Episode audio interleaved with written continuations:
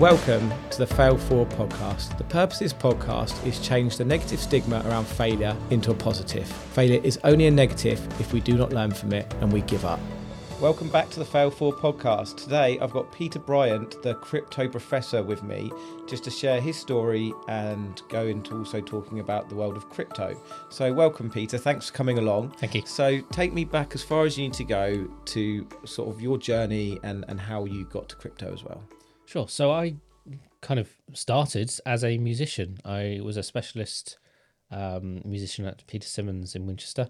That's kind of where my um, kind of studious element came out the most. I wanted to be a musician, basically. I wanted to perform. I wanted to um, be a percussionist. That was my chosen area of, uh, specialism. And uh, I went to Surrey University to do a music degree. And during my music degree, I realized I was reading more about psychology than I was actual music. I was doing obviously everything I needed to do for the degree, but um, I was actually reading more. Uh, I was interested in more psychology. So at the end of my um, studies, I was going to do a master's and I was going to do music. Um, and then six weeks before I was due to start, uh, a supervisor who I uh, was speaking to at the time um, clicked that I didn't want to do a practice uh, degree, um, practice masters, where you actually have a discipline and you train and you do it like a conservatoire, for example. Yeah. I actually wanted to do a research masters because I wanted to understand things and I wanted to pick things apart and tease out why things worked and why things didn't work. Um, so I actually, with six weeks before the deadline, applied to a psychology masters in music, mind, and brain at Goldsmiths in London. And within the space of a month, I'd basically changed my entire trajectory from music to psychology after doing uh, using the opportunity to go to London to study for a year, I also wanted to train to be a hypnotherapist uh, because that was really interesting me at the time. Um, I'd actually watched Derren Brown on the television and really become hypnotized, uh, literally, uh, ha- about his way of viewing psychology and viewing it as a ways of understanding people's perceptions and belief systems as opposed to just taking everything for granted and people just accepting what they're told, etc. Sure. So I started a five year qualification in hypnopsychotherapy, which is the most rigorous I could find. If you're looking for rigor, uh, rigor and empiricism in hypnosis, you don't study in the UK. Generally, you go to you go to America, and they have much more, a much more um, empiricism friendly approach to psychology and hypnotherapy in the in the states than here. But I was actually able to luckily find the National College of Hypnosis Psychotherapy where I did my four five year training uh, and became a UKCP accredited psychotherapist. So what does that mean? Well, that basically means um, that I can work with a whole range of different um, issues and symptoms, and that's what I've been doing for the last three to four years. Um, and as I was doing that work, as I was working with those clients, 2,000 clients over the space of three years or so, I noticed that a lot of them were very financially disempowered. And that was actually exacerbating their uh, psychological issues because they had these issues. They might have depression, anxiety, etc. But those symptoms were exacerbated by their lack of financial resources. And, you know, being a psychotherapist in the UK, you're charging maybe 100, 150 pounds a session. You know, not many people can access the help that they need at that kind of remit. Um, so in 2018, after qualifying, um, I decided to pivot and uh, enter the world of finance. And again, within a very short space of time, a month actually, I found a job in a brokerage working as a trader broker uh, for a small boutique hedge fund in Winchester. Worked there for two and a half years, um, traded uh, over $10 million of profitable trades, raised one and a half million just by cold calling on the phone to individuals. Wow, impressive Um, numbers. and um, basically learnt why crypto is important. And that's where my kind of journey with crypto began because once you start understanding crypto, you under, you can understand the main financial models and the way the the finance world works through the lens of crypto much more readily than you can if you come from a traditional finance background because everything the implicit assumptions are all based on top of each other but if you look at it from crypto it's kind of like you're viewing it through a prism and it exposes its flaws much more readily than you would if you say had a traditional finance background and so so that brings me up to the present day where i'm obviously launching a uh, crypto fund um, that is uh, helping you know regular business owners, people who don't necessarily want to dedicate their full time into crypto, how to take advantage of those opportunities, which I genuinely believe are fantastic and outweigh most other opportunities within the investment world, um, without having to dedicate their entire lives to it. Amazing. So, just want to take you back because there was quite a few different pivots and different lefts and rights on your journey there, which is amazing just to see how the trajectory changed through that. Um, you're so right when you said about um, people that you were seeing their financial state would generally be poor because I was one of those people when I lost everything my mental strength and my financial state was really poor. Um, and I saw um, a psychotherapist and we did loads of work on mindset m- mindfulness putting all my demons on a bus and watching them go off. And he was costing me a hundred pounds an hour. And he was it was the best hundred pounds an hour I ever spent because it really helped me repair my brain in a way. Um, so you know I can completely resonate with what you what you're saying there. Um, it's amazing. So so do you do any any psychotherapy now, or is you just still you still doing? Yeah, that? I am still practicing as a psychotherapist. I think it's important to well, one of the things about trading and especially cryptocurrency trading is having uh, a psychological toolkit with which to uh, help you in the market. Um, you could be a technical trader in the 95th percentile, you could be fantastic. But if you don't have the psychology there to back it up, you're just gonna make mistakes. Mm. Um, so I'm an ardent believer that I, you know, that they go hand in hand. The psychotherapy, even though if I wasn't practicing, which I still am at the moment, um, it, it is a toolbox to be exploited rather than it just being uh, a means to an end, if you like. Yeah. Um, definitely love that because I think you're right. Just not just with crypto, but with business in general, having the right mindset and the right thought patterns, along with the hard work, the determination, the the skill set to run a business or crypto fund or whatever it is, to have that right mindset is key. They talk about everything in business. They say um, that the mindset without the skill set will leave you upset, something along those lines. Mm-hmm. Um, and also I think Henry Ford says if you think you can or you think you can't, you're right. Um, so it's so so good to have that balance of mindset and and running the business. Um, so yeah, I love what you're doing there. So talk to me about um, crypto and where you're at now in your crypto journey. Sure. So on first of April, uh, I started my own venture capital fund uh, with ten investors, um, and things have been going well. Well, actually, we we started the fund uh, in April, and obviously we're at well beginning of June now. So the fund actually Bitcoin, if you look at the market for the last nine weeks, has actually been dropped consecutively for the last nine weeks, which is actually the first time in its history it's ever done that. It's never been as bearish.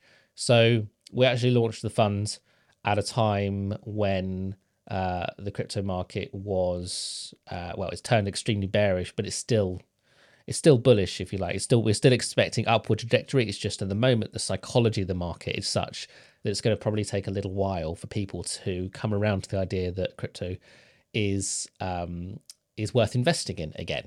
Um, and that's what we're seeing the doldrums at the moment, where things oscillate between very narrow ranges. Bitcoin between twenty-eight thousand dollars and thirty-two thousand dollars, for example. Staying within that range is the indecision in the market, with people going, "Oh, is Bitcoin going to drop lower? Is it going to go higher? This is where the psychological element comes into it because if you can infer the markets um, and infer what the market is likely to do, even if it's manipulated, you can get an edge. So, one of the major criticisms of uh, crypto is that it is very manipulated, and it is, but it's manipulated by people who you can understand the economic interests of, and therefore you can surmise what is likely to happen. At the moment, a lot of people down at the bottom of the market are buying heavily into Bitcoin. $28,000 is actually a really interesting psychological price point. Um, and that means it's unlikely to go lower than that. If it does, then something else is going on. Um, but basically, the implicit assumption is that um, Bitcoin will be over 100K within the next 24 months or so. So, you know, context is really important in this. And I think that comes back to failure as well, because understanding failure is really vital in context. You know, failure changes its um, meaning over time. So some failures Um, you know, they're they're very explicit. Um, uh, other failures are not so much, and we we actually tend to think more in explicit terms, especially when they're happening to us, or we're in the midst of them, than they are actually in hindsight. So I'll give you an example. Um, I had a business that was a psychotherapy business, and I had twelve employees. Um, and they were operating telephones uh, across the country dealing with uh, insurance claims. So, person had a car accident, uh, they wanted rehabilitation, they got physio, and they got psychotherapeutic help, basically. Um, that ran for about two years, um, but the supplier who was supplying me um, folded. Um, and they didn't tell me that until about six months afterwards. Um, so in the meantime, I'd wondered where this cash flow wasn't coming from. Um, I was continuing to pay my staff on credit cards. Um, and uh, yeah, the whole thing basically imploded. So that kind of experience taught me that to to really kind of understand the roots of all businesses. So why were they not getting their cash flow across to me? Well, turns out there was some dodgy things going on uh, up the echelons, basically. But um, knowing when you have that gut feeling of something's not quite right, really listen to it because it's usually something, you know, if you're wrong, you can appease that feeling and you can go with it basically.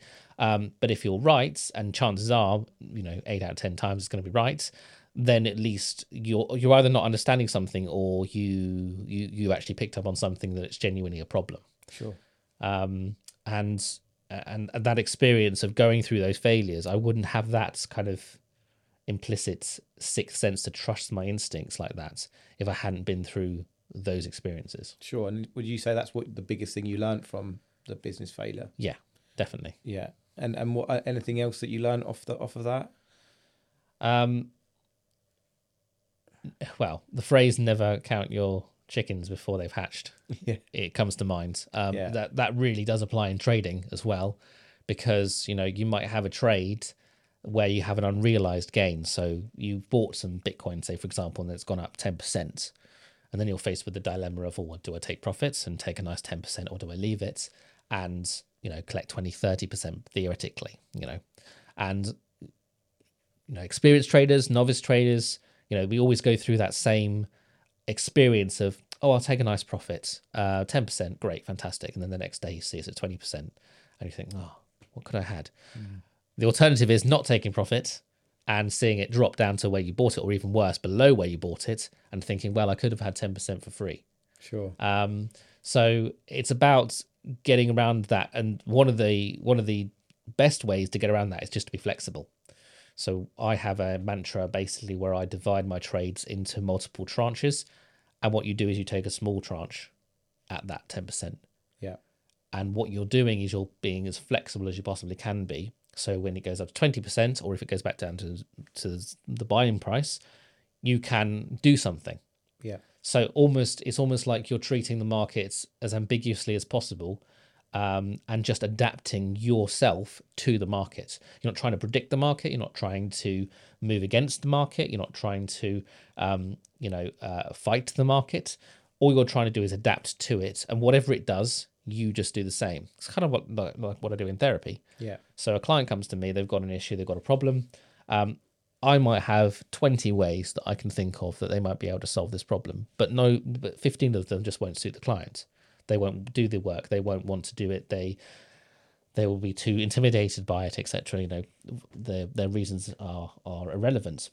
Um, the same with finance. Okay, um, there might be 50 projects out there that theoretically could do the same gains, but they all have different risk appetites and risk profiles, and they all have different likelihoods of succeeding as well picking the ones that are likely to profit is uh, more straightforward than just blind luck trying to guess the market. That's what a lot of people do in crypto. They just rely on blind luck and then they wonder why things don't work out the way they want to. Because even if they are lucky, they don't sell out at the right price or they don't exit at the right occasion or they pay exorbitant fees. Um, so effectively, due diligence and you asked me what lessons I learned from that. I suppose don't count your chickens before they hatch and due diligence Yeah. is the two lessons that I would say are most important there. Yeah, so it had been finding out more about your client and what Yeah. state they're in and yeah, things like doing that. the hard doing the hard work basically, which Yeah. is what people don't necessarily want to do. But if you apply the hard work in crypto, this is why crypto gets a bad rap, is that it's it's marketed as this thing that you know will make you a millionaire overnight, and it's marketed as thing as oh you just set up this account, you buy this crypto, it goes up hundred x, and you sell out. Happy days, buy a Lamborghini. um, it's not quite like that. No. um, you need to understand if you're going to there are some people who do that and they make the headlines and then everyone thinks they're going to be like them. Um, but you need to necessarily understand why crypto is moving the way it is. So for example uh, if i can segue into what's currently happening in crypto at the moment it's on very much on point with failure. Uh, last month we had two major crypto projects collapse uh, $50 billion worth of uh, crypto money was wiped out um, in the collapse of two tokens called Terra and Luna. Now, it's a bit complicated. Um, so, if you want to research this, go ahead. Um, but basically, they relied on each other algorithmically for backing. Terra was a stable coin, so it was worth $1, or supposed to be worth the $1. Um, and Luna was the mechanism by which you could mint or burn, create or destroy um, Tether, so USDT basically. What happened is people pulled out a lot of capital out of USDT, which caused its price to drop to 91 cents. Then people decided to exploit that feature to mint Luna at a preferential price, which caused the Luna price to drop from $118 down to about 80. At this point, the people behind Terra Luna had a collateralized fund of $1.5 billion of Bitcoin that they decided to sell in order to increase the price of the stablecoin back from 91 cents to a dollar. That actually had the inverse effect because panic then ensued across the entire market because every crypto token dropped because every crypto token is correlated more or less to Bitcoin. Sure. So that exacerbated their problems even further. And then the token price dropped to 68 cents. By this point, you know, you're down 32% on an investment that's supposed to stay at a dollar that is stable and secure and it's supposed to be worth one dollar. Um, everyone panicked and now the token prices are around about two cents or so. And there are murmurs of, and there were, there's been projects launched to try and um, recreate or uh, re-establish that. But the trust, the psychology of the market is now so fundamentally different that they're not going to the same. They might have the same product, but they're not having the same effect on the market because of people's. You know, there's still ten billion dollars of money waiting for that dollar to go back to that two cents to go back to a dollar, which is very, very unlikely because it's obviously going to have to, you know, 20, 30, 40 times its current market capitalization to get back to where it was, which isn't going to happen. Yeah. Wow, there's some pretty big numbers there. And I'm sure some of our audience might be listening thinking, you know, that's huge. And how can I invest in crypto when things like that happen? So what would you, what, what do you say the biggest learnings are from that? And how do, would you, in doing what you do, sort of protect against those sorts of things? Sure. So, um, risk management is just fundamental. So, we were invested in that token. Uh, we, the fund, had ten thousand dollars invested in that token. We had a stop loss triggered at around about sixty-eight cents. Um, so we lost around about three thousand five hundred dollars or so. Um, consequently, in the weeks since, we've actually made that back. So just to catch you there, you've got so when it gets down to a certain amount, it's it automatically sells out. Yes, yeah. Okay. Cool. Yeah. So um, risk management is is is key, uh, and especially in crypto. Now, crypto stop losses are a little bit of a double edged sword yeah. because crypto assets, by their very nature, are really volatile.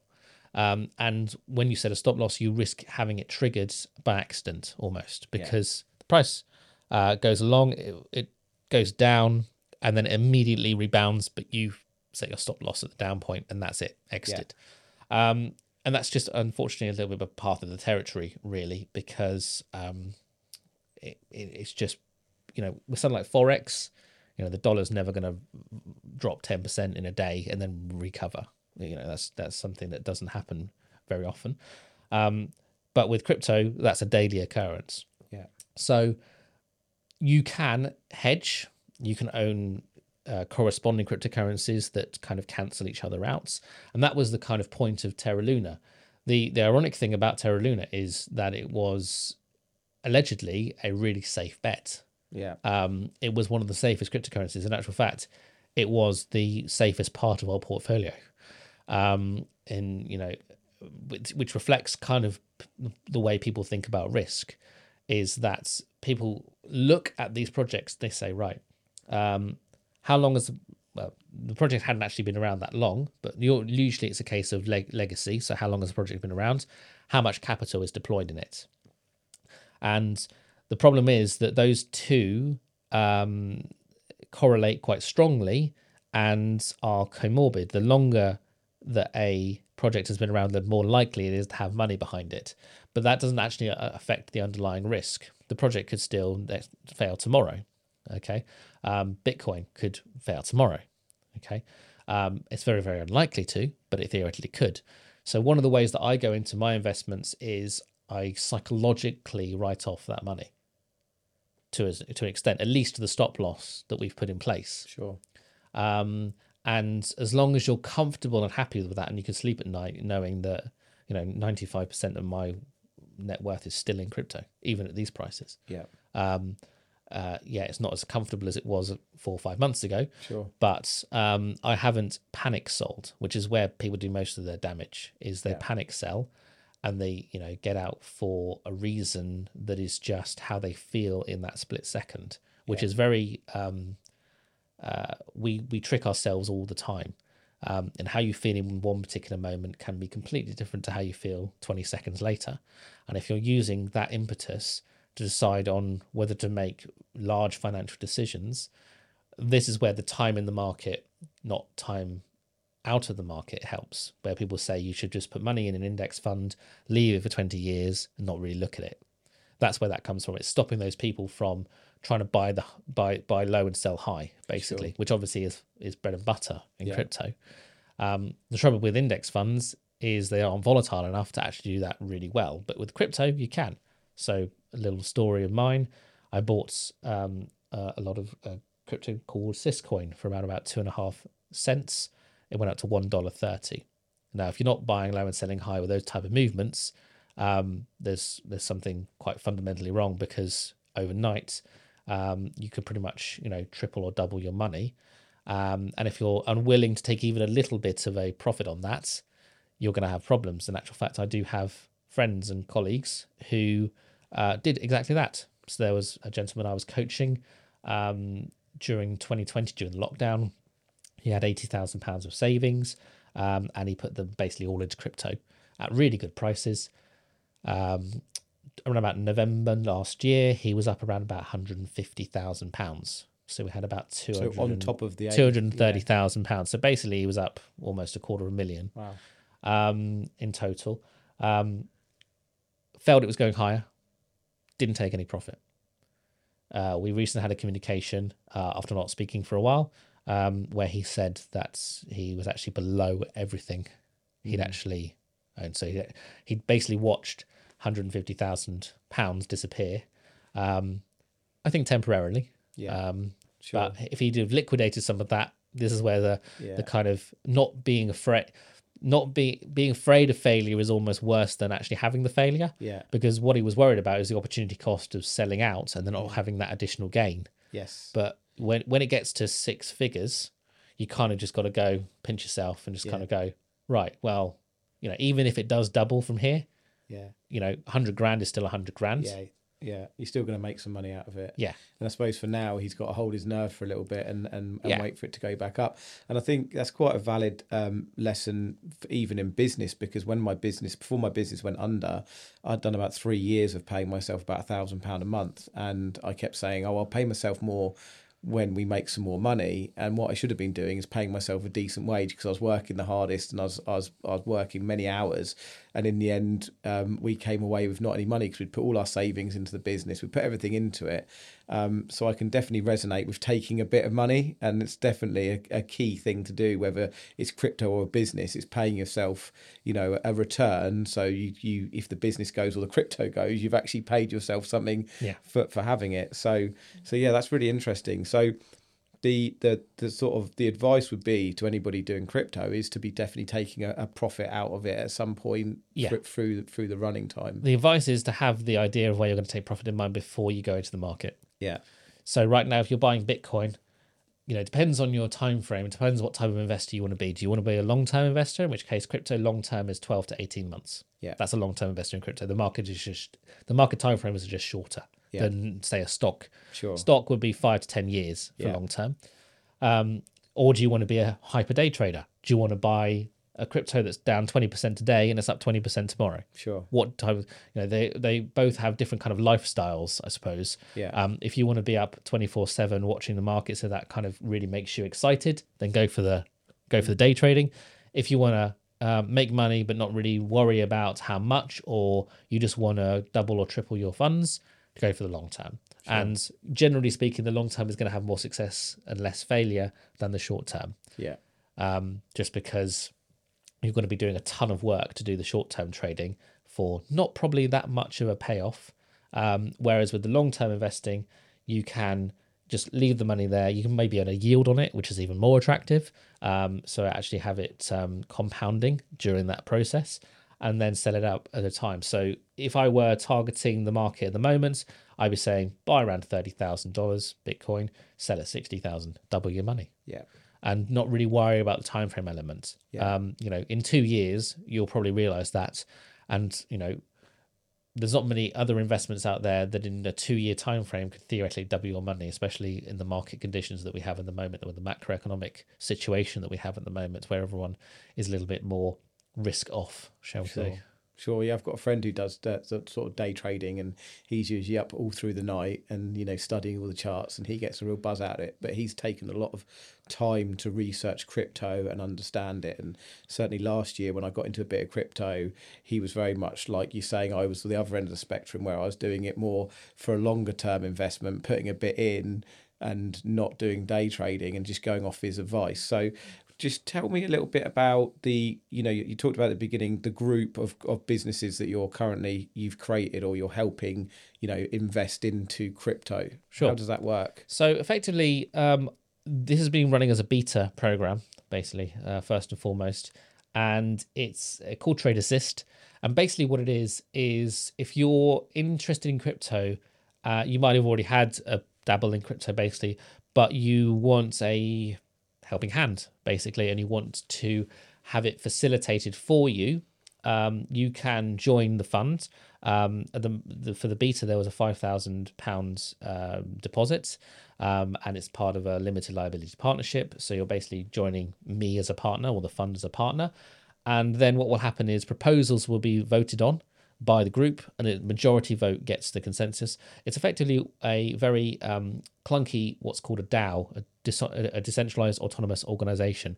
So um, there are uh, digital versions of this happening within the crypto sphere um, that are all done on smart contracts. So they're all done via algorithms and uh, that kind of thing. Maybe towards you know two, three years down the road, we might get towards that kind of area. But at the moment, I'm centralizing the DAO, and everything is happening through kind of my trade ideas, my experience, etc. And I'm picking certain projects that I have either uh, a long term history with, or understand, or have done the necessary due diligence that could take you know three or four full time days of of just actually looking at the projects and working out whether they're long term orientated, whether they're just fly by nights, or you know Dogecoin would be an example of a token that I wouldn't necessarily give much time to, um, just because it doesn't really have much utility behind it, um, other than when Elon Musk is tweeting on Twitter, in which case then I might, because then uh, suddenly everyone decides that it's a brilliant investment and it's going to skyrocket. Yeah, um, sure. These are the things, you, the meme culture with crypto, which is kind of stopped because of this decline with the NFTs and that kind of situation. That was uh, a little bit exhausting because it was like people didn't look at these investments as investments; they just looked at them as um, uh, just a way of printing money, basically, and they they forgot the real term value of crypto is being able to digitize something of value that has an economic impact and send it anywhere in the world. That's that's what Bitcoin's use model is basically. Um, and then you have Ethereum, which is you know a digital computer. That's its offering.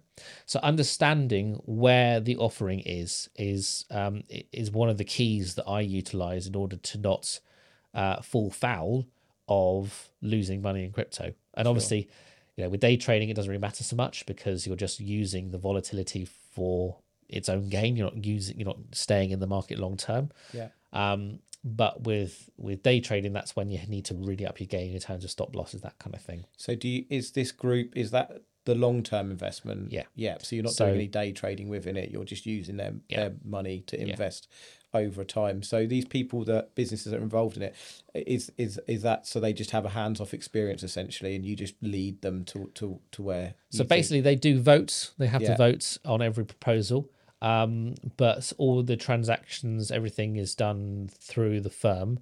Um, and they get a monthly report saying it's actually published online now um, uh, through um, my Substack Clearly Crypto, um, which I'm actually launching at the end of June.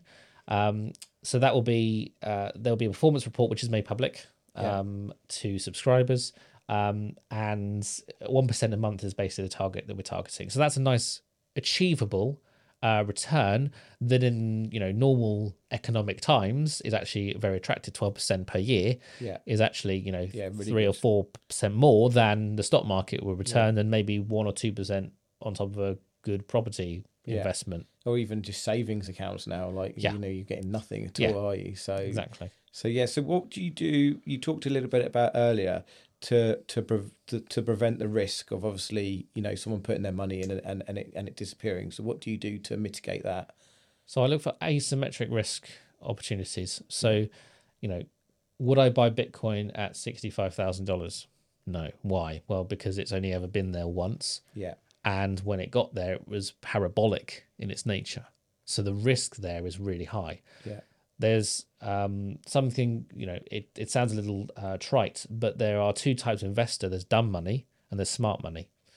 Dumb money and we're all we're all dumb money at some point and we're all smart money at some point. We're not one or the other okay? And dumb money are the people or the, the decisions that are made when things like dogecoin come through.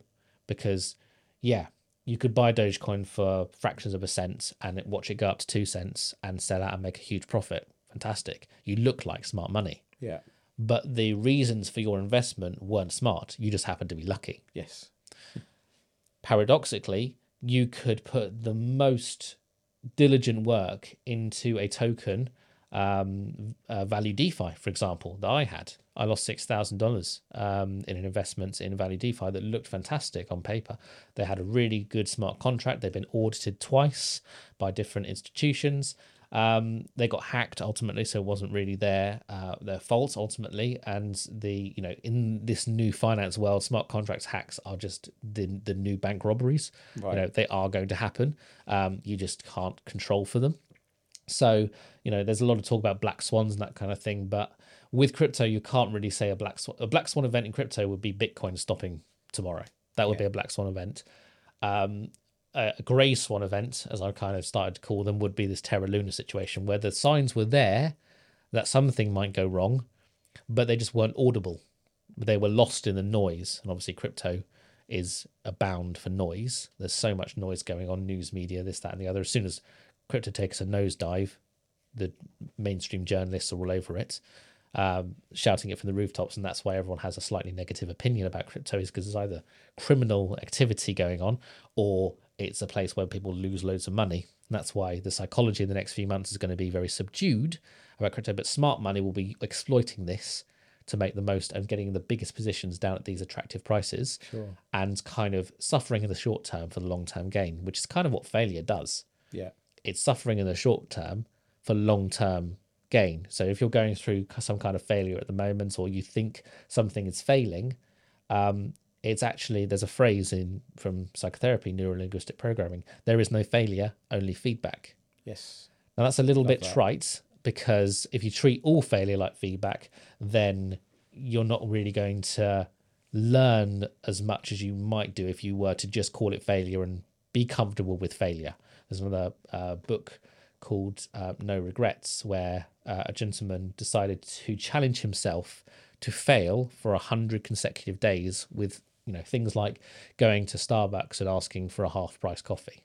You know, yeah, if they say yes, fantastic. If they say no, which he's obviously expecting, he gets to condition himself to not be as afraid of failure as he might have been. And it works all the way up to him going to, you know, ask someone to play baseball in his backyard, just a complete stranger?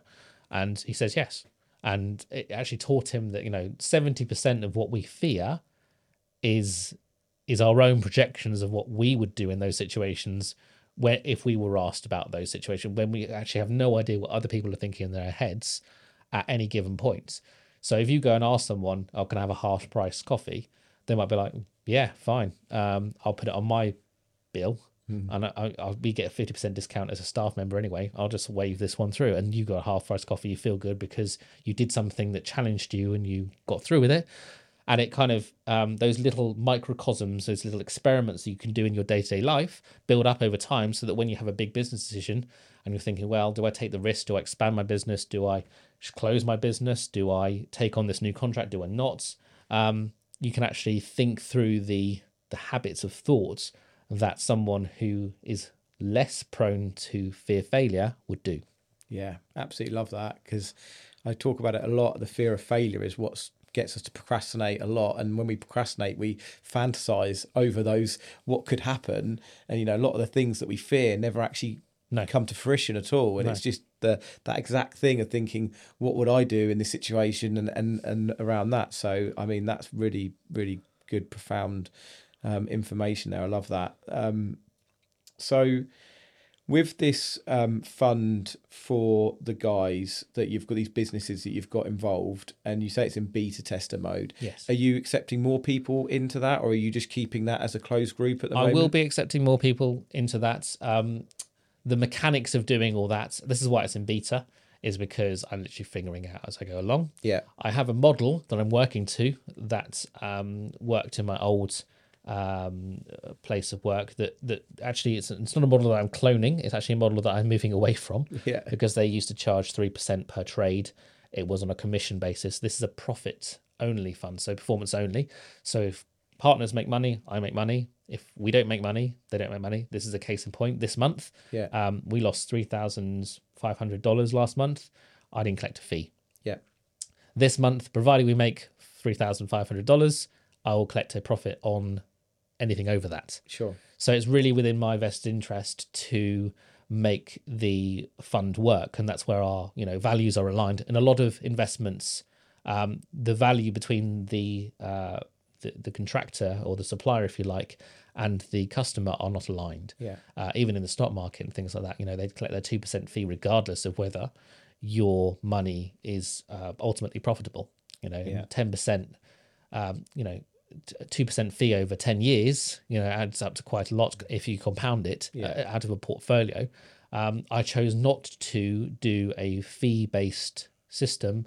You know, the business model at the moment is not taking any fees unless we make money, which you know is an untested business model. Yeah. But I feel it's um, I feel it really does highlight my commitment to my belief that crypto is a viable thing and a viable investment Yeah. uh, worth getting into.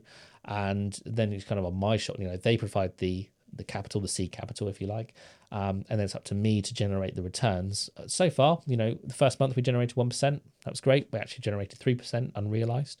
Um, that disappeared because of the market. So we realized our 1%. So following through with the principles that I laid out earlier, we collected our 1%.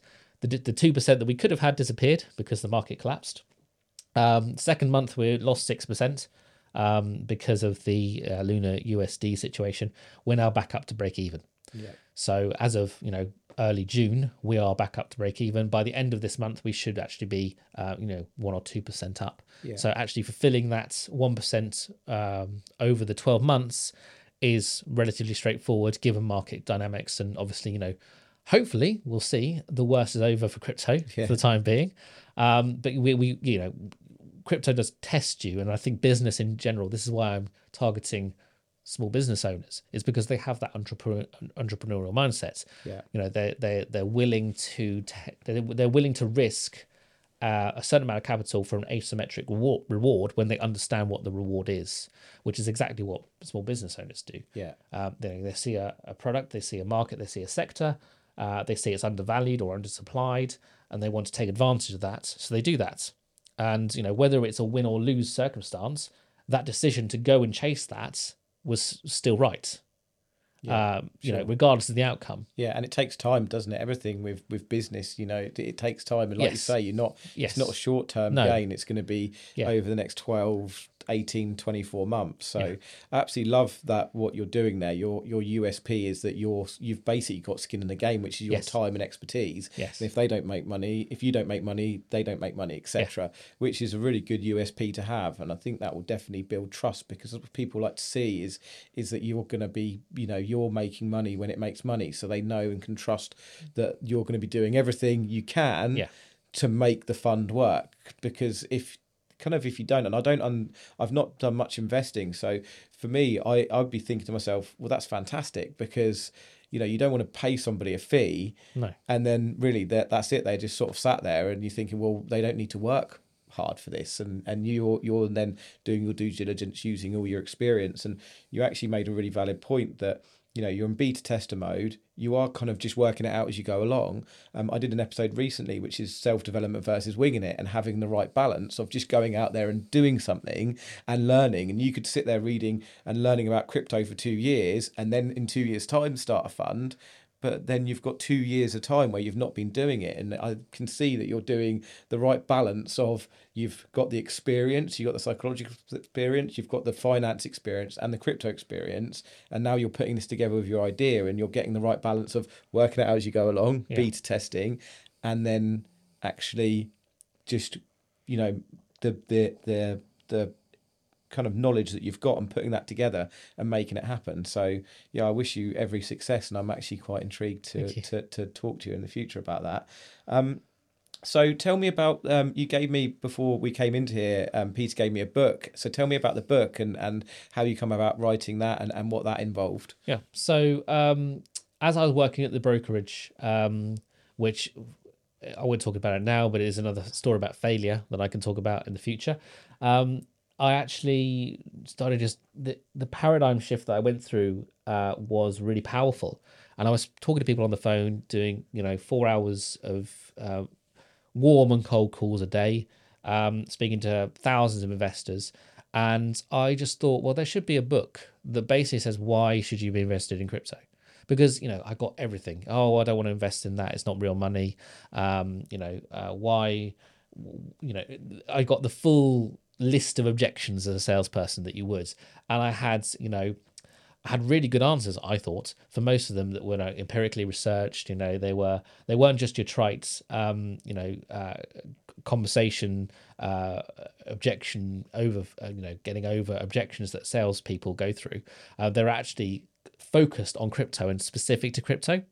So um, I thought, well, I'll write a book about why cryptocurrency is important and uh, you know make it quite short and over nine months i actually wrote um, crypto profits um, published it in january 2020 i did actually use an editor um, to actually tie everything up and make sure my editor actually was complete crypto skeptic which was brilliant um, because i didn't want I, groupthink is a real problem in Yeah. crypto and i wanted him to kind of be the the overseer um, so I supplied him with uh, 80,000 words. He cut it down to 40,000 words uh, quite uh, brutally, uh, but it was great because it, what it meant was I had this short, you know, kind of uh, punchy um, argument to say, well, uh, here's my thoughts on crypto. Um, let me know what you think, basically. And that was published when Bitcoin was £6,000, uh, Ethereum was £200, and Ripple was, you know, uh, 16 cents or 15 cents, I think. And since then, I've been proven right. Um, crypto was worthwhile investing. Um, you know, Bitcoin went up to sixty thousand, so Bitcoin basically did ten x, which is what I said in the book. Ethereum did twenty x, and Ripple did thirty x. So if you'd invested at the time that I published the book, in actual fact, my publisher, my editor, uh, said he wanted to be paid in pounds, not in Ethereum or not in Bitcoin. If he had been paid in Bitcoin or Ethereum, then uh, then he would have collected a larger fee, uh, proportionally speaking. But uh, yeah, that's his prerogative. Um, but now the you know everyone goes, oh yeah, great, you did that. That was two years ago. Um, you know what? What about now? And you know at the time, me saying Bitcoin was going to be worth, you know, I think it was hundred thousand dollars or. T- I was very deliberate not to say specific numbers, uh, but I wanted to say percentages, so I did say ten x. So technically, it would be sixty thousand. Um, when you said someone, you know, all Bitcoin had ever been was twenty thousand, and you say sixty thousand, I think, oh no.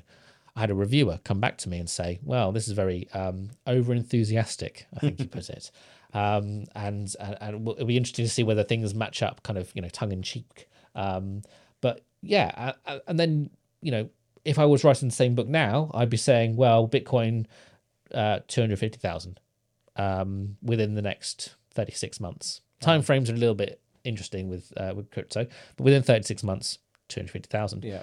Ethereum probably uh, five figures, ten thousand pounds. Yeah. Um, and Ripple probably around about five dollars or so. Uh, Yeah. There's a little bit of controversy with uh, Ripple being with involved in the SEC at the moment, which might mur that. Sure. Um, but you know, people look back and they think, ah, if only I'd invested then, I'd have this now. And it's always the hindsight bias kicking in, basically. And what people don't do is the the the, the market conditions at the moment um, they cause uh, complacency because people think, oh, it's been thirty thousand dollars for the last six weeks, it'll stay there. What I'm really hoping is I'm planning to um, grow this uh, fund idea uh, at the end of June.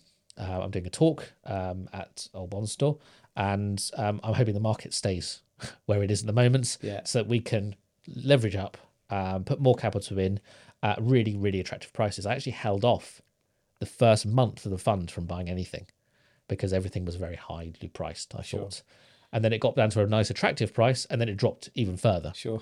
So it's kind of swings and roundabouts in that kind of perspective. Yeah. But um, yeah, the, the book sold relatively well. Um, it's got 218 reviews on Amazon uh, presently, uh, which I'm very pleased about. And if you have read it, please review it because um, I, I want to, you know, I, I want to encourage people to think critically about crypto. Yeah. There's a lot of other books out there that don't encourage people to think critically about crypto, um, and I'm I want people to actually examine their thinking about crypto and you know if they're not attracted to it why that's perfectly fine if they can ask me answer me why they're not particularly attracted to crypto great fantastic if it's not for them they don't like it it's too volatile if they haven't got the right risk appetite perfect my parents are not attracted to crypto in any way shape or form they just don't have the stomach for it Sure. um, but if you know if you're an entrepreneur and if you're uh, prone to you know risking a thousand pounds for the potential of getting two thousand pounds uh, at some point in the future, and you could afford to lose that thousand pounds in an unprecedented you know uh, black swan event, then fine. That's the type of person that I'm looking to read Crypto Profit. Perfect. And so the name of the book is Crypto Profit. Crypto Profit, and you can get it on Amazon. It is available on Amazon. Perfect. Okay, so another question I've got for you. If um it's a couple of probably a series of two or three questions, but the first one would be if somebody um, is listening to this and they've had a load of money, like your friend has, who it went up and it went down, and they're now looking sort of licking their wounds a little bit. What would you say to that person if they're getting a bit nervous with their money in there? What bit of advice would you give them? Zoom out. Look Okay. at the charts, but zoom out perspective wise. Yeah, You know, Bitcoin went from twenty thousand dollars to three thousand dollars, and there were people still holding at three thousand dollars that had their profit taking opportunity at twenty thousand. sure. If you pan out and zoom out of um, crypto markets, you actually realize the volatility isn't what you think it is. Yeah. If you're checking every single day, as I do, um, it, you can get very much whiplashed. Yeah. Um, you know, I bought Bitcoin at twenty nine thousand five hundred over the weekend. It's now thirty one and a half Yeah, on Monday morning. You know, do we take profit? Probably not because it's probably going to continue with momentum. sure. So if you're worried about your portfolio, just think long term. You know, Yeah. there's you there's a seesaw of operation basically when people are really shouting crypto from the rooftops and everyone is really positive and optimistic about crypto, get out. When everyone is really fear, uncertainty, and doubt, FUD, when there's a new story every day about crypto being destroyed, regulated, um, you know, um, collapse incoming, etc. That's the time when you need to be either re-examining your portfolio, re-examining your previous decisions, recalibrating it because now is a great time if you've seen different crypto opportunities and you think one is better than the other to recalibrate because everything's basically uh, on the start line again because of the drop. Um, you can actually do that and take advantage of that opportunity and just to ignore the noise basically. If you're investing in crypto, you should know why you're investing in crypto and where you're going to get out. Yeah, And as long as those two things are still as resolute as when you made them, that's fine. If something's threatened that, for example, there's a, you know, if you're uh, invested in a crypto project that's maybe, you know, 75% down, but it's not because of market conditions. It's because the firm has collapsed or the you know the leader has left the project or you know something from a value investing perspective has changed um, i.e that if it was a stock you would change your opinion as well that's when you reevaluate Yeah. so as long as everything is the same as it was when you're at all-time highs if not better that's the key difference if it's better than when it was at all-time highs invest more Yeah. if you're able to or just leave everything as it is Sure. the alternative is to find um, a yield bearing um, arrangement. So earning a yield on your crypto. So it's not just sat, sat there doing nothing, or it feels like it's not doing nothing. You're actually earning a generating a revenue, and that's something that I could theoretically talk to people about if they're interested, because there are numerous opportunities out there for you know even Bitcoin, Ethereum, any big crypto project. You can earn maybe ten percent per year just with it sitting there, Yeah. Sure. um, and that's something that people can do if they're worried. So it goes back to what you were saying earlier, which is do do doing the due diligence Yeah. and knowing that. The more you know, the better. the more you know, and it's Yeah. knowing that the, the, that particular project, like you say, the leader's gone, or it's a Yeah. project that's that's gone south, and knowing that, which I think quite a few people don't know, because a lot of for me, I just looked at crypto, and there's just lots of three three letters on a on a thing, and I'm looking, what's this, and I'm going to my mate, what about this one, what about that one, and he's done lots and lots of research, um, so it's definitely doing due, due diligence. So I suppose that leads me on to the next question. Anyone who's listening to this that, that doesn't know anything about crypto, who's thinking, oh, I might like a bit of that, and I want to, I've got some money, I'd like to invest. What bit of advice would you say to them, apart from obviously reading your book, but what bit of advice would you give them? Sure. Um, and and I suppose the question's two two answers. Somebody who wants to d- dive deep into it and do the due diligence, and what advice would you give to someone who just wants to have do a passive sort of I say passive, probably not the right word, but just sort of invest and let someone else do it. Sure. Okay. So uh, first and foremost, a uh, an announcement, an exclusive. Um, I'm actually planning uh, exactly this type of mechanism for my new offering, which is called clearlycrypto.co.uk. Um, effectively, there's going to be two uh, tiers. There's going to be a proprietary tier and there's going to be a free tier. Now, if you just want to dabble and you're not really interested that much in crypto, but you just want to do it the right way and you want to have the right kind of thoughts about it, you can sign up um, on Clearly Crypto to the free tier and you get one email a week that basically provokes you into thinking about crypto a little bit more. Yeah. And it kind of challenges the assumptions and challenges and gets you kind of ruminating and thinking about crypto in a way that perhaps you wouldn't do if you were just doing standard investing. Yeah. The proprietary model is you pay a subscription um, to get access to all of my writings, basically, including the fund writings uh, and including kind of proprietary trade uh, ideas and analysis and moving capital around that kind of thing, where you're able to actually effectively copy what I do, basically. And you can choose in that uh, what you decide to do. So if you have no idea about crypto at all, just buy Bitcoins, just buy Bitcoin, Ethereum, um, you know, do a little bit of due diligence, like with things like Ripple, for example. So if you type Ripple right now into Google, pretty much front page of Google is going to be something to do with the SEC and their investigation. So you can kind of go, oh, hang on a second, am I willing to risk that? The second the SEC uh, drops that case or they win it, um, buy buy Ripple. Yeah. 150% trade right there. But if you you've got to time that really carefully, you've got to really be on it. So Yeah. I say that with a pinch of salt. If you're able to buy, you know, if you hear on the, you know, if you if you're at your desk trading and the news is on and you hear that it's done, just buy. Um, Otherwise, you're probably going to miss it because within half an hour the trade will be over. Sure. But just buy Bitcoin, Ethereum, top ten projects. This is where the Terra Luna situation was was unprecedented because top ten projects are usually quite safe, Sure. but they collapsed. But what you're looking for is decentralization. Yeah. So Bitcoin and Ethereum are decentralized. Yeah. Uh, Terra Luna was not. It was actually quite centralized. I see. Yeah. So what you're looking for is decentralization. Um, so I would say just buy, you know, if you've got a thousand pounds, buy five hundred dollars of Bitcoin, buy five hundred dollars of Ethereum. Try and be diversified. Yeah. I actually have a playbook that I'm launching as well as part of Clearly Crypto, which has specific instructions of what to do if you have a thousand pounds, if you have three thousand pounds, if you have five thousand pounds to invest, uh, and you don't want to do it through a third party, um, and you can just literally put that to work. You can earn a yield on it, um, ten percent per year. So not only are you investing in crypto, you're also earning ten percent a year on it as well, um, and that's all you know, kind of provided for you. Uh, in kind of paint by numbers approach to crypto, basically. So you don't really have to do any of the due, due diligence because everything has been done for you. Um, and the due, due diligence is minimal because it's a decentralized uh, asset that doesn't have a corporate behind it, doesn't have an LLC behind it, doesn't have a you know a, a leader. For all intents and purposes, Ethereum has uh, Vitalik Buterin as its leader, um, but he doesn't really have ultimate control over it. Um, it's it's a decentralized environment where four thousand developers are working twenty four seven, and you know if uh, Vitalik were to you know decide tomorrow he doesn't want to be involved in Ethereum anymore, Ethereum would still continue. Sure. Whereas with Terra Luna situation, um, the person behind that, if he decided that he didn't want to be involved with it anymore, that would that would cause a, a bigger issue with that particular project because it's so centralized kind of related to business again. You know, you Yeah. don't want you to be the, the person No. running it to be the central point that's keeping the whole glue No. together. You Yeah. want it to be able to run itself, Yeah. right?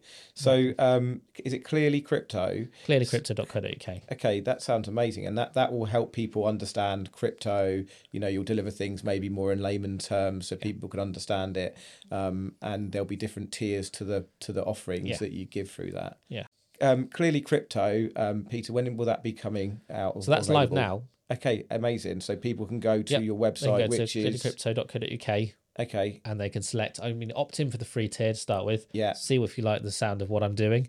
Yeah. Um, and then if you want access to proprietary information, there'll be uh, there's there's um, small snippets of the proprietary information on the website anyway. So if you if you like what you see and you want to read more, you can join the subscription. Perfect, amazing, absolutely love that, and um, I think that's a fantastic way for people to get into crypto, understand it. Because I know there's a lot of people out there who are looking to invest money, especially with the way interest rates are at the moment. You know, people do have pockets of, you know, five thousand, ten thousand pounds, and it's not really earning them any money, but it's not enough to go and buy a property or any other firm investment. But they're looking somewhere to to put their money. So um, definitely, I'll be definitely checking checking that out. So um, moving on to um, just a bit more around failure. What would you say? What what do you see fail forward is, and what does does that mean to you? So fail forward, I see it as kind of an unrelenting perseverance to continue no matter what, basically. And this is where kind of the principles based approach comes to. Why are you doing what you're doing? You know, I'm doing what I'm doing because I want to make money for myself through helping others make money. That's basically what I'm doing. And I can be really, I can be really clear and really obvious, and there's no hiding Yeah. that. Um, you know, I, I'm, you know, a capitalist, but I'm also a utilitarianism, and I want to make sure that people benefits as a result of, of both practices. Sure. So that's where I'm kind of going from. And whether I do that in therapy, whether I do that through trading, whether I do that through, you know, anything, anything that I decided to turn my hand to, my business, my first business was called Catalyst Therapy, but it was the catalyst that I wanted to emphasize. I viewed the client coming in, me being the agent of change, the catalyst, and them leaving differently, but me not changing. I was a little bit naive in that because obviously I do change, you know. Yeah. Uh, I'm Sure. not the I'm not a I'm- I'm not an android. Yeah. You know, I am still going to change, and my perspective on the world is going to change through the people that I that I help.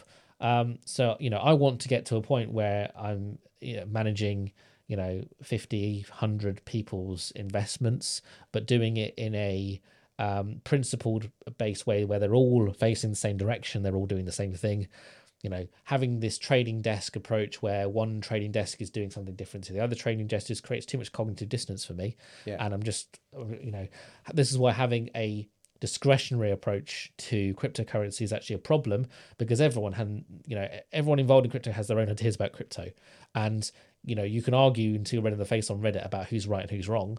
But ultimately, it's down to the market to decide who's right and who's wrong. And no matter how firmly convinced you are of your opinion, you're not going to affect the outcome. Sure. So if you were to have, say, one investor say, I want to do this, and another investor say, I want to do that, who's right? Well, it's probably best if we look for principles and negotiate based on, um, you know, positions as opposed to um, you know, principles, you know, and look at the, well, so they want to make 5% a year, great, fantastic. They want to make 15% a year, okay. But the risk appetite for both investments is completely different. The 15% has a 100% risk element.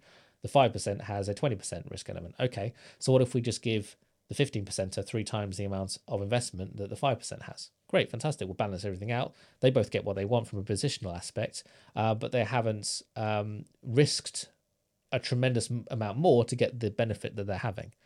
So that's what I'm basically trying to do with the fund is say, well, the wisdom of crowds theory in crypto actually has quite a place. Um, generally speaking, the majority uh, the majority are right in the long run, if you see what I mean. So right now, no one really is interested in buying cryptocurrency, apart from the people who I've called earlier smart money. Yeah. But they're willing to sacrifice potentially it being down for the next six, 12 months Yeah. for the long term gain. Sure. Okay. And, you know, so people who are quote unquote dumb money down here will be going, well, I don't think the bottom is in. Uh, so I'm not going to put anything in. You could not think the bottom is in and put some money in. That's a good start.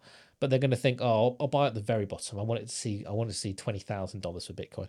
Might not ever get there. Sure. And then the pundits will come out and they'll say Bitcoin's going to go to eight thousand dollars, and then they'll be like, okay, that supports my view. I've got some, um, but you know, when Bitcoin was three thousand dollars, people were saying it was going to one thousand. Never did.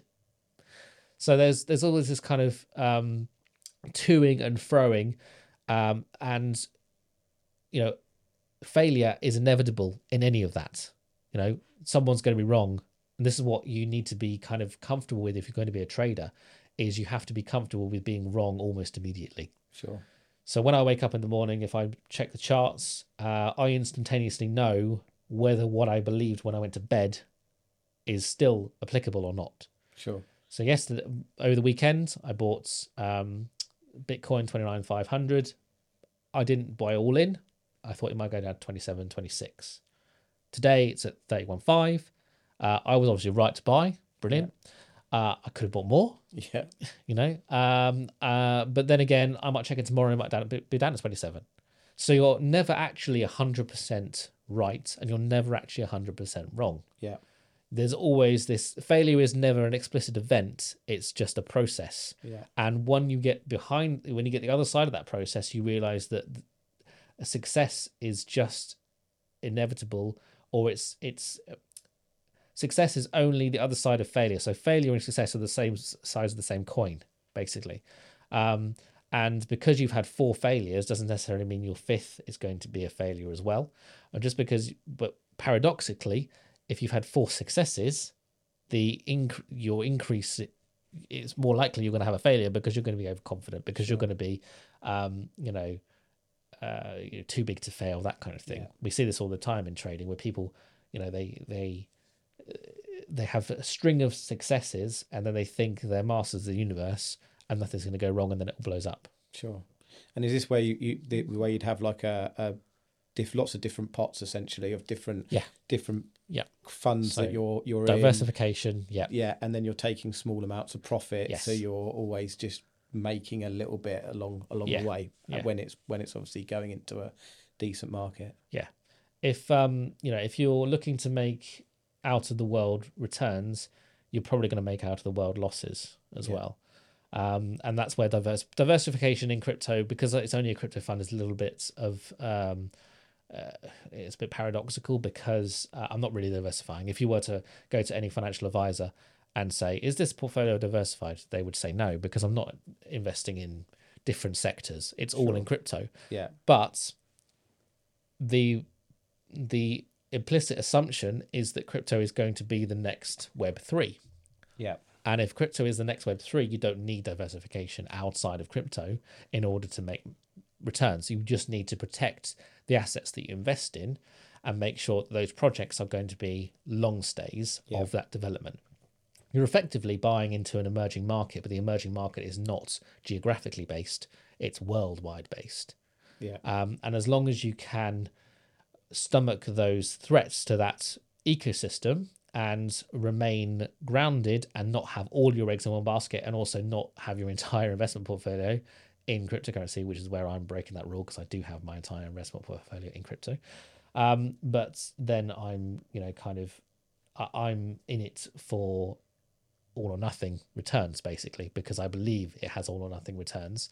And if it's nothing, then I've got a backup plan that's that's that's that's there in the background. Um, but I fundamentally believe that this is going to be the next kind of um, web model that the world is going to work by. So if I weren't in 100%, then I wouldn't be in at all. sure. Sure, yeah, and I think um, one my friend who talks about crypto, he says it's um, our generation's version of our parents um, if with property because a lot of Yeah. our parents bought property and had a Yeah. house at, and then then then that was their retirement fund when Yeah. they downgraded because of how the property market has gone over the last sort of 20 30 years Yeah. Um, and he very much calls crypto that of, of our generation. If you invest wisely now, then in many years to come, like you say, if it if Bitcoin hits, you know, a couple of hundred thousand or whatever it's going to go to, then that's going to be very nice for someone's retirement Yeah. in the future, or, or certainly helping pay off their house mortgage, whatever it may be. So Yeah. So crypto is actually too mainstream right Yeah. now. It's become very correlated with the Nasdaq, and it's become very correlated with the stock market. That's not what's supposed to be. Crypto is supposed to be a multiverse. It's supposed to be different to regular money. sure, And where your um, friend is coming with that is saying, yeah, the only way that millennials, Gen uh, Gen X's, uh, without you know having the being the one being in the one percent, the only way that they're going to theoretically get ahead in life is by investing in crypto Sure. because it's outside of that. It's parabolic. It's uh, exponential in nature because of its small market cap. Any investment at this down at this uh, low level, uh, we're still low right now.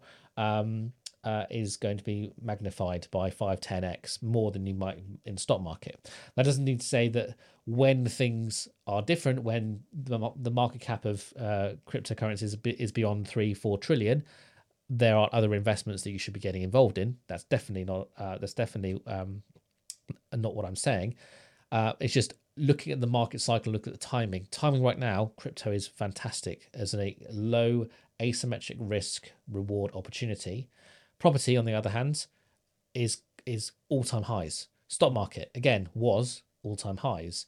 Um, and just looking at that from a risk perspective is where am I likely to make the most money in the shortest time frame? Not really thinking explicitly about a time frame, but in the shortest time frame, crypto or in an asset that's probably going to decline before it goes any higher. And if it does go higher, its returns are going to be largely limited in the current circumstances. yeah, and and the the mar- the cost to entry uh, is yes, is big exactly. as well. and so, there's a there's a there's a huge cost of entry. The cost of entry for crypto is education. yeah, That's the that's the learning curve that needs to be overcome. Yeah. Which obviously a lot of people will do, um, but you need to do it um, in a way that you're kind of um, resilient to the noise, resilient to the failure, resilient to you know making small mistakes. Like even sending crypto between exchanges is is terrifying yeah. because if you send it to the if you make one character the 25 30 strings of characters to send a bitcoin address if you make one mistake that's your money gone I had to do that with. Um, I had to send some stuff to Coinbase because what's the other one that couldn't be in the UK anymore? Um, Binance. yeah binance Yeah, and I had some. I had about four grand in Binance, and I'd send it across, and it was my friend had to talk me through it word by word, and I was panicking because of the that exact thing. It was, it was as you say, terrifying. So Yeah. And there's been loads of stories of people just literally just making small mistakes. There's USDT and there's TUSD. So Yeah. there's there's two stable coins that are really similar. And if you get them wrong, yeah, that's your money gone. Oh. You, there's no bank to phone Yeah. up. There's no you know there's no regulatory body to phone up. That's your money gone. hence where clearly crypto is going to be that support mechanism for people that that need that, which I absolutely love. So we're starting to get towards the end of our time. Um, I've really enjoyed today's um, interview. Have you got any sort of final words that you'd like to say to our audience? Yeah, if you are looking at investing and if you're looking at wanting to get involved in cryptocurrency, then please just have a chat with me. I'm available on LinkedIn. Um, I'm obviously got my Clearly Crypto and Crypto Profits uh, books out there. So just stop, stop me for a chat. I'm happy to have a coffee. Yeah. Um, if you've got any general questions about crypto, or if you want specific advice, then obviously we can have a conversation about that. Um, but yeah, if you've been scratching your head about crypto for a few years now and maybe had some friends who've done it, this, that, and the other, you've obviously watched their uh, successes and failures from a distance, that kind of thing. And if you actually want to start understanding why, um, you know, crypto is probably going to be a really big thing in the next decade, then I'm very open to having conversation. Amazing. It's been great to have you on board. So, audience, please go and uh, buy Peter's book. Uh, look up clearly crypto.co.uk. And uh, yeah, thank you for, for being part of this episode. So, um, thanks everyone for um, listening and watching the Fail Forward podcast. And I shall see you next time.